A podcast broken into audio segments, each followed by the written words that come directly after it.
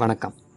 இது உங்கள் தமிழ் தோணி வயது பன்னிரண்டு தான். வாலிப வயதில் கற்க வேண்டிய மற்போர் சிலம்பம் வாழ்வீச்சு யானை ஏற்றம் குதிரை ஏற்றம் மல்யுத்தம் போன்ற பல வீர கலைகளை கற்று தலை சிறந்து விளங்கினான் அச்சிறுவன். மதுரை அருகே புலியொன்று ஊருக்குள் புகுந்து கண்ணில் தென்படும் ஆடு மாடு மக்களை அடித்து கொன்று வந்தது. இதனால் மக்கள் தெருவில் நடமாட அச்சப்பட்டு வீட்டுக்குள்ளேயே முடங்கினர். மக்களின் அச்சத்தை போக்க மன்னர் விஜயரங்க சொக்கநாதர் மக்களை அச்சுறுத்தும் புலியை கொன்று வீழ்த்துபவர்களுக்கு பரிசு வழங்கப்படும் என அறிவித்தார். செய்தி கேட்டு மதுரைக்கு விரைந்த அச்சிறுவன் தெருக்களில் அச்சமின்றி நடமாடினான். ஒரு நாள் ஊருக்குள் புகுந்த புலியை தன் கையிலிருந்த ஆயுதத்தாலேயே கொன்று வீழ்த்தினான். அரசரும் அறிவித்தபடி பரிசு வழங்கி அச்சிறுவனை பாராட்டினார். துணிச்சலும் வீரமும் கொண்ட அச்சிறுவனே பின்னாளில் பூலித்தேவன் என்று போற்றப்பட்டான்.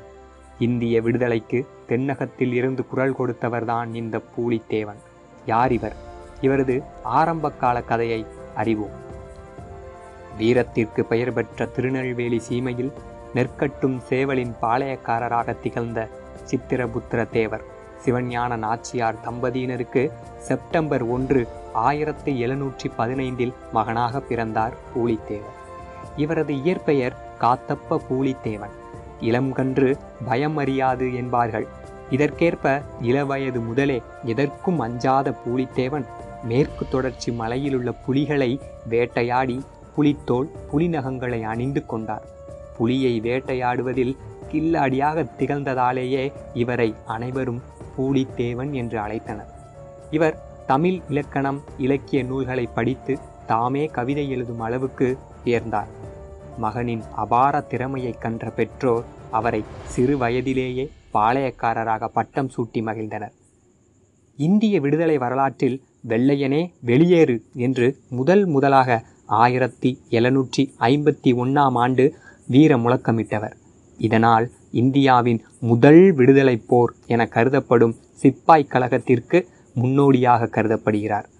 பூலித்தேவன் தன் பகுதியில் நிலத்தை அடமானம் பிடிக்கும் பண்ணையார்களுக்கோ அல்லது ஆதிக்கம் செலுத்தும் மேல் இடத்திற்கோ வரி என்ற பெயரிலோ ஒரு நெல்மணியை கூட யாருக்கும் கண்ணில் காட்ட மாட்டாராம்.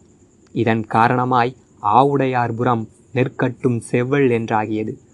ஆயிரத்தி எழுநூற்றி ஐம்பதில் ராபர்ட் கிளைவ் திருச்சிக்கு வந்து ஆங்கிலேய கொடியை ஏற்றி வைத்துவிட்டு தென்னாட்டு பாளையக்காரர்கள் தன்னை பேட்டி காண வேண்டும் என்ற அறிவிப்பை கொடுத்தான். இதனால் வெகுண்ட பூலித்தேவன் திருச்சிக்கு தனது படையுடன் சென்று ஆங்கிலேயரை எதிர்த்தார். இதில் பூலித்தேவனே வெற்றி பெற்றார் என பூலித்தேவன் சிந்து என்ற கதைபாடல் கூறுகிறது. பூலித்தேவனும் ராபர்ட் கிளைவும் திருவில்லிபுத்தூர் கோட்டையில் சந்தித்திருக்கலாம் எனவும் கருதப்படுகிறது. ஆயிரத்தி எழுநூற்றி ஐம்பத்தி ஐந்தாம் ஆண்டு கர்னல் ஹெரான் தம் கோட்டையை முற்றுகையிட்டு கப்பம் கட்ட நிர்பந்தம் செய்தபோது தன்னுடைய நிலப்பகுதியில் வசூலிக்கும் உரிமை வெள்ளையர் எவருக்கும் கிடையாது என வீர முழக்கமிட்டு வெள்ளையனை விரட்டியடித்து முதல் வெற்றி பெற்றார். அதே ஆண்டில் களக்காட்டிலும் நெற்கட்டும் செவல் கோட்டையிலும் நடைபெற்ற போரில் ஆங்கிலேயரின் கைக்கூலியான மாபுஸ்கானை தோற்கடித்தார். அதனை அடுத்து திருவில்லிபுத்தூர் கோட்டையில் நடைபெற்ற போரில் ஆற்காடு நவாபின் தம்பியை தோற்கடித்தார். ஆயிரத்தி எழுநூற்றி ஐம்பத்தி ஆறில் மார்ச் மாதம் திருநெல்வேலியில் மாபுஸ்கானுடன் பூலித்தேவர் நடத்திய போரில் பூலித்தேவனின் உயிர்த்தோழன் முடேமியாவை ஆங்கிலேயர்கள் துண்டு துண்டாக வெற்றி எறிந்ததால் மனமுடைந்த பூலித்தேவன் போரை நிறுத்தி திரும்பினார். அதனால் மாபுஸ்கான் திருநெல்வேலியை தன்வசப்படுத்தினான். ஆயிரத்தி எழுநூற்றி அறுபத்தி ஐந்து அக்டோபர் மாதம். வாசுதேவன் நல்லூர் கோட்டையை தாக்கிய கேப்டன் பாரிச்சன் பூலித்தேவரிடம் தோற்றான். ஆயிரத்தி எழுநூற்றி அறுபதாம் ஆண்டு யூசுப் கான் நெற்கட்டும் சேவல் கோட்டையை தாக்கிய போதும் ஆயிரத்தி எழுநூற்றி அறுபத்தி ஆறாம் ஆண்டு வாசுதேவன் நல்லூர் கோட்டையை தாக்கிய போதும் அவற்றை முறியடித்து வெற்றி கொண்டார்.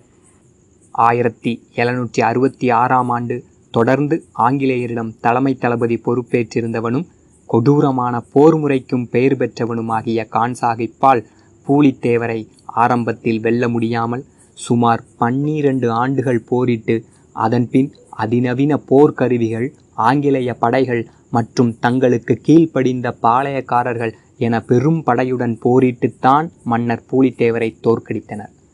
அதன்பின் பூலித்தேவர் தலைமறைவானார். நெருக்கடியான சூழ்நிலையிலும் கூட ஆங்கிலேயருக்கு எதிரான போர் என்கின்ற வகையில் உதவ வந்த டச்சுக்காரர்கள் மற்றும் பிரெஞ்சுக்காரர்களின் உதவியையும் பூலித்தேவர் மறுத்துவிட்டார். பூலித்தேவரின் மறைவு பற்றி இருவேறு கருத்துக்கள் நிலவுகின்றன. மன்னர் தப்பிச் சென்றாலும் அவர் உயிரை குறியாக கொண்ட ஆங்கிலேயர்கள் அவரை தீவிரமாக தேடினர்.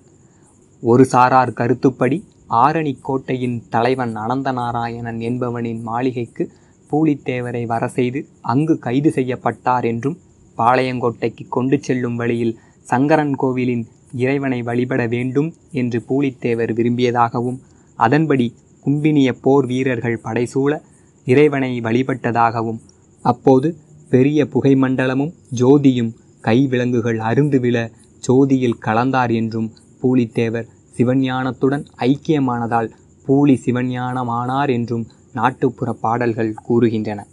இன்றைக்கும் சங்கரன்கோவிலில் உள்ள சங்கரநாராயணன் கோவிலில் பூலித்தேவன் மறைந்த இடம் என்று ஒரு இடம் பாதுகாக்கப்பட்டு வருகிறது. மற்றொரு கருத்து பூலித்தேவர் ஆங்கிலேயரால் கைது செய்யப்பட்டு தூக்கிலிட்ட செய்தியை மக்கள் அறிந்தால் அவர்கள் கிளர்ச்சி செய்யக்கூடும் என்பதால் ஆங்கிலேயர் இதனை ரகசியமாக செய்திருக்கலாம் என்று நம்பப்படுகிறது. அவரின் நினைவாக அவர் வாழ்ந்த இல்லம் தமிழக அரசால் புதுப்பிக்கப்பட்டு அவரது நினைவு மாளிகையாக அமைக்கப்பட்டுள்ளது. நன்றி.